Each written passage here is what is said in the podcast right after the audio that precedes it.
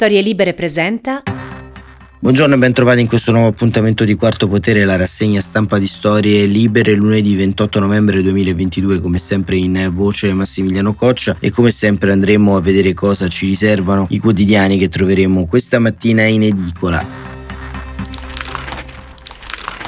Attenzione rivolta soprattutto a quanto è avvenuto ad Ischia dove una frana ha eh, travolto intere famiglie e un eh, pezzo importante dell'isola. Il Corriere della Sera apre sotto accusa abusi e condoni e la Repubblica la strage degli abusi. Ancora la stampa con un virgolettato del capo della protezione civile di cui troviamo un'intervista all'interno. A rischio il 94% dei comuni e sullo stesso argomento il tempo condono della discordia e ancora Ancora il messaggero, la strage delle famiglie, il quotidiano romano apre su mm, le foto di chi ha perso la vita, per il momento sono sette le vittime accertate e il mattino la strage dei bambini. Il resto del Carlino con un'immagine molto evocativa dove si vede la villa sul monte Epeboneo che appunto dimostra la totale erosione del territorio, una villa che ormai è a strapiombo sulla frana, Baratro Italia, così eh, titola il giornale bolognese Il Resto del Carlino e ancora il eh, quotidiano del Sud il capitale della crescita nelle mani di Fitto, notizia di politica interna ovviamente e eh, poi i giornali della destra come Libero scrivono vietato raccontare la verità sulle ONG, censura buonista, a Napoli eh, fischiato e impedita la proiezione di un film dove i migranti raccontano di essere stati obbligati a partire, la verità, l'arsenale dei vaccini mRNA, ecco qual è il vero obiettivo, la nuova strategia globale. E al centro la foto di Vincenzo De Luca con indicazione Ischia in difesa ma qui De Luca non ha usato il suo bazooka. Queste le principali prime pagine che ci raccontano in modo inequivocabile insomma che questo disastro era un disastro abbastanza annunciato. Eh, perché? Perché da anni da mesi sostanzialmente assistiamo a quello che diciamo è il costante distesto idrogeologico all'interno del nostro paese e nella fattispecie le responsabilità politiche su quanto è avvenuto quindi sull'ennesimo condono proprio ad Ischia dove ricordiamo su una platea di 63.000 abitanti in 28.000 hanno chiesto di condonare qualcosa eh, c'è la polemica intorno al mini condono del del 2018 perché l'allora premier Giuseppe Conte nel governo Conte 1 quando ovvero governava con la Lega inserì una norma per la ricostruzione del ponte Morandi a Genova diede il là per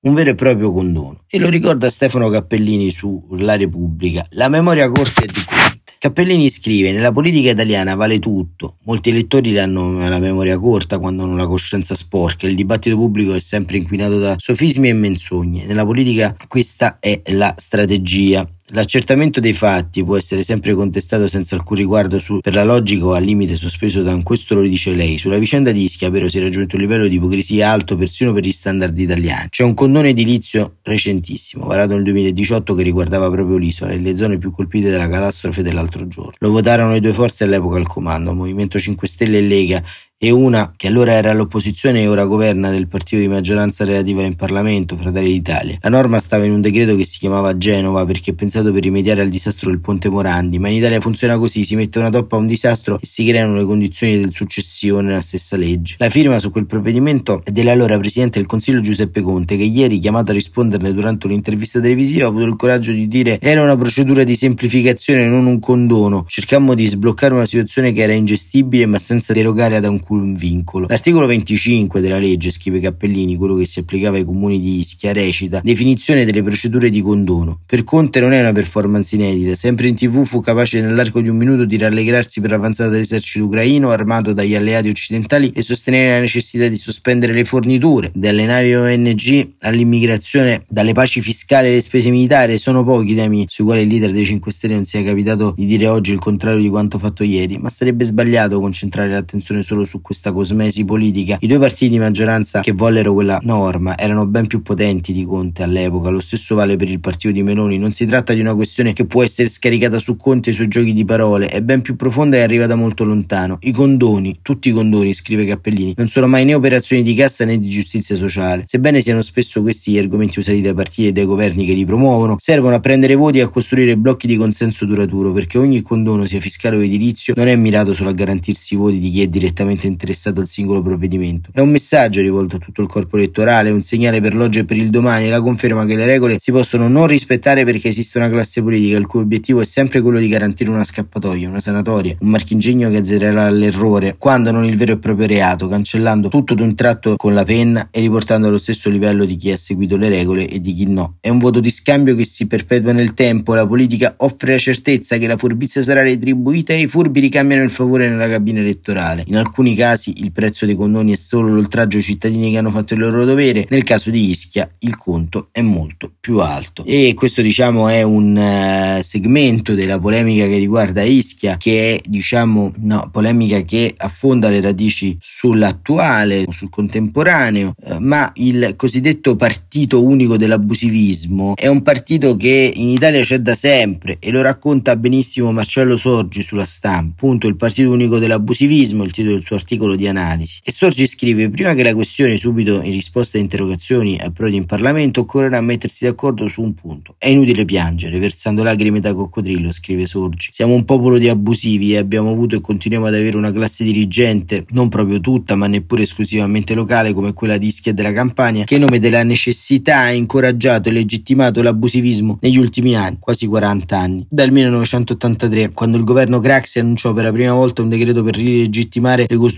abusive con l'obiettivo di risanare almeno in parte i conti pubblici. Se poi di condono in genere e non solo edilizio si vuol parlare, si può risalire indietro di altri dieci anni al 1973 del quarto governo Rumor, che varò una delle tante sanatorie fiscali, allora non c'era la fantasia di finirla scudo. Di lì in poi la cadenza subì un'accelerazione, 1982 governo Spadolini e nuovo condono per gli evasori, 1985 il già citato provvedimento del governo Craxi, nel 1991 una nuova sanatoria fiscale del governo 6 Andreotti, nel 95 doppio condono edilizio e fiscale del governo Dini, 2003 nuova doppietta, stavolta di Berlusconi che replica nel 2009 con la norma per agevolare il rientro dei capitali cosiddetti scudati illecitamente portati all'estero per arrivare a quello piccolo rinominato da Draghi delle multe dell'anno scorso. Complessivamente, secondo un antico calcolo del CGA di Mestre, giudicato ottimistico da alcuni osservatori tecnici, i condoni di qualsiasi tipo in tre decenni fino a Berlusconi avrebbero portato nelle casse del Stato 100,4 miliardi di euro, meno di quanto ne sottragga l'evasione fiscale in un solo anno. Un pessimo affare, anche se c'è chi dice, non si sa se per celia o sul serio, che al conto bisognerebbe aggiungere, aggiornandolo alla valuta odierna, il ricavato in se sterzi del primo, primissimo condono voluto dal, nel 119 d.C. dall'imperatore romano Adriano. Ma al di là della convenienza economica, scrive Sorgi, insistente per i governi e per il paese e dei rischi per le popolazioni di abitanti di case edificate illegalmente, in spregio alle più elementari regole di sicurezza, è interessante ricostruire la genesi politica di questo genere di provvedimenti, varati sempre senza quasi opposizione, anzi una sorta di regime di unità nazionale e riproposti, rimodellati e ampliati localmente, come appunto accaduto in Campania per la legge del governatore De Luca, impugnata a suo tempo al governo Gentiloni di fronte alla Corte Costituzionale. E come stava per accadere in Sicilia, per le case al mare costruite sulla battigia, se si esclude una piccola pattuglia di coraggiosi giornalisti come Antonio Cederna, Mario Fazio, Gian Antonio Stella, Sergio Rizzo, Associazione Poveri di Mezzi, come ma non solo Italia Nostra e i Verdi, ma non tutti, nessuno ha fatto battaglie vere contro l'abusivismo. Ai tempi dello storico decreto Nicolazzi, il ministro dei lavori pubblici, scrive Sorgi, di Craxi, che concepì la prima sanatoria nazionale e ne reiterò il decreto per 21 volte, anche per dilatarne i tempi di efficacia. In Parlamento formalmente si opponeva al PC, ma nelle piazze era il sindaco comunista di Ragusa Paolo Monello a guidare le manifestazioni degli abusivi per necessità. Monello, antesignano dell'esponente marxista-leninista Gennario Savio, che portò in piazza 600 dei 27.000 abusivi di Ischia nel 2010, minacciando di far saltare le elezioni regionali, ottenendo da allora ministro Mara Carfagna dal candidato poi eletto governatore della Campania Stefano Caldoro la promessa di un nuovo decreto per bloccare le demolizioni, era stato il primo a coniare gli slogan più espliciti e efficaci della lotta contro l'abusivismo, tipo il popolo costruisce, il governo demolisce, oppure no l'adeguamento antisismico, che sarebbe quasi un invito al suicidio legalizzato, stando a quel che è accaduto a Ischia negli ultimi 16 anni e terremoti verificatisi dopo il Belice, Friuli e Irpinia nel periodo successivo, dall'Umbria all'Abruzzo nel centro Italia, con migliaia di vittime, senza tetto e case crollate anche con scosse di media entità, alle quali, come a Ischia nel 2017, avrebbero dovuto invece resistere. Nell'isola, continua e sottolinea Sorgi, dal 1981 al 2006 sono stati costruiti oltre 100.000 vani abusivi. Nel solo 2004 e soltanto nel comune di Forio sono stati sequestrati 200 cantieri fuori legge. Una famiglia schitana ogni 2,5, in pratica quasi tutti, ha chiesto il condono. Nel resto d'Italia,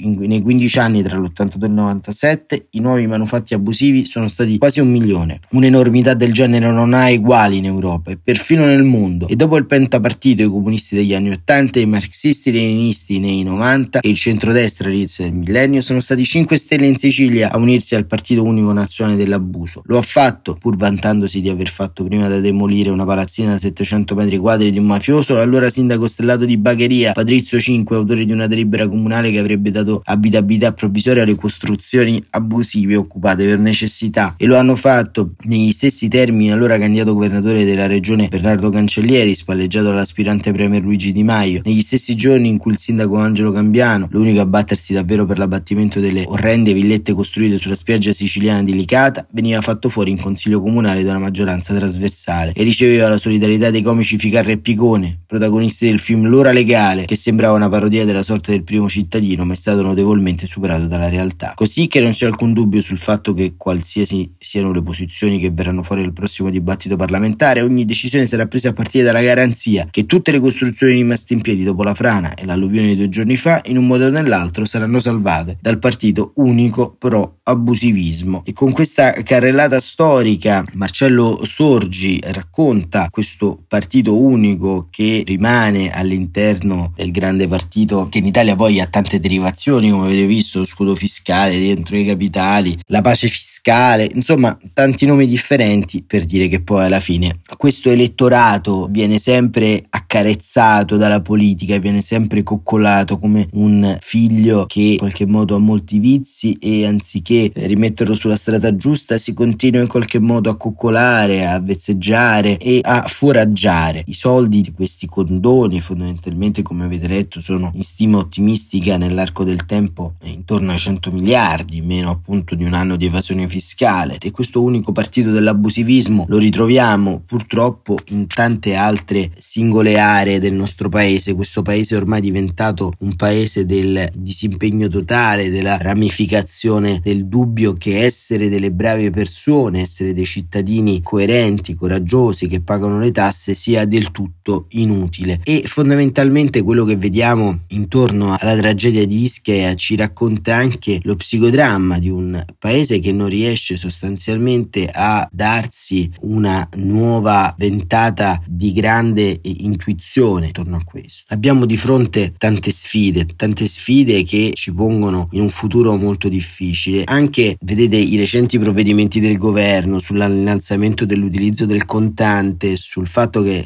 anche è stato tolto l'obbligo del POS per le spese fino a 60 euro, ci danno la percezione di un paese che non cresce mai, di un paese che non cresce mai ed è poi è pronto a piangere i morti, come nel caso di Ischia, dove sono morti dei bambini, dei neonati, delle persone che eh, ovviamente non avevano colpa se non quella di abitare, di stare in un sistema abitativo abusivo, di stare in un posto dove il distesso idrogeologico era ed è eh, continuamente al centro delle politiche di formazione del territorio. Vale la pena ricordare un, un grande della politica italiana, Marco Pannella, che intorno al tema dell'abusivismo riuscì in qualche modo ad avere uno dei cavalli di battaglia spesso inascoltati in Campania, soprattutto quando era consigliere comunale a Napoli, fece una battaglia molto grande, proprio richiamando il rischio anche di un'eruzione del Vesuvio. Il rischio che ovviamente viene scongiurato dai più, ma che metterebbe a dura prova tutto quanto il sistema di costruzioni che ad esempio nel corso del tempo è stato fatto alle pendici dello stesso vulcano. Lo stesso Marco Pannella che cercò di convincere la politica ad avere il geologo di quartiere per arginare quello che fondamentalmente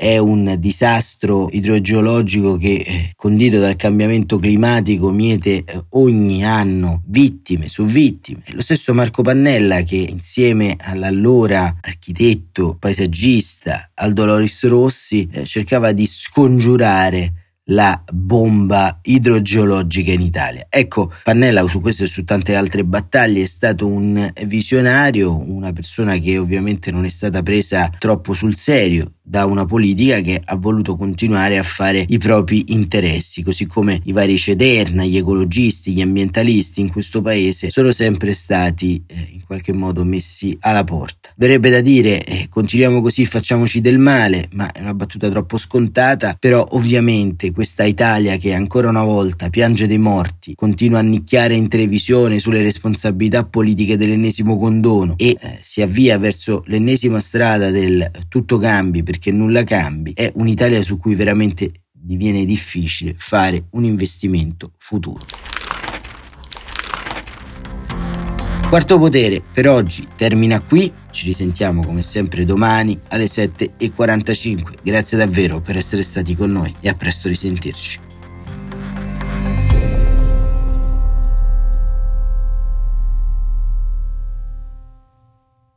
Una produzione storielibere.fm di Gianandrea Cerone e Rossana De Michele. Coordinamento editoriale Guido Guenci.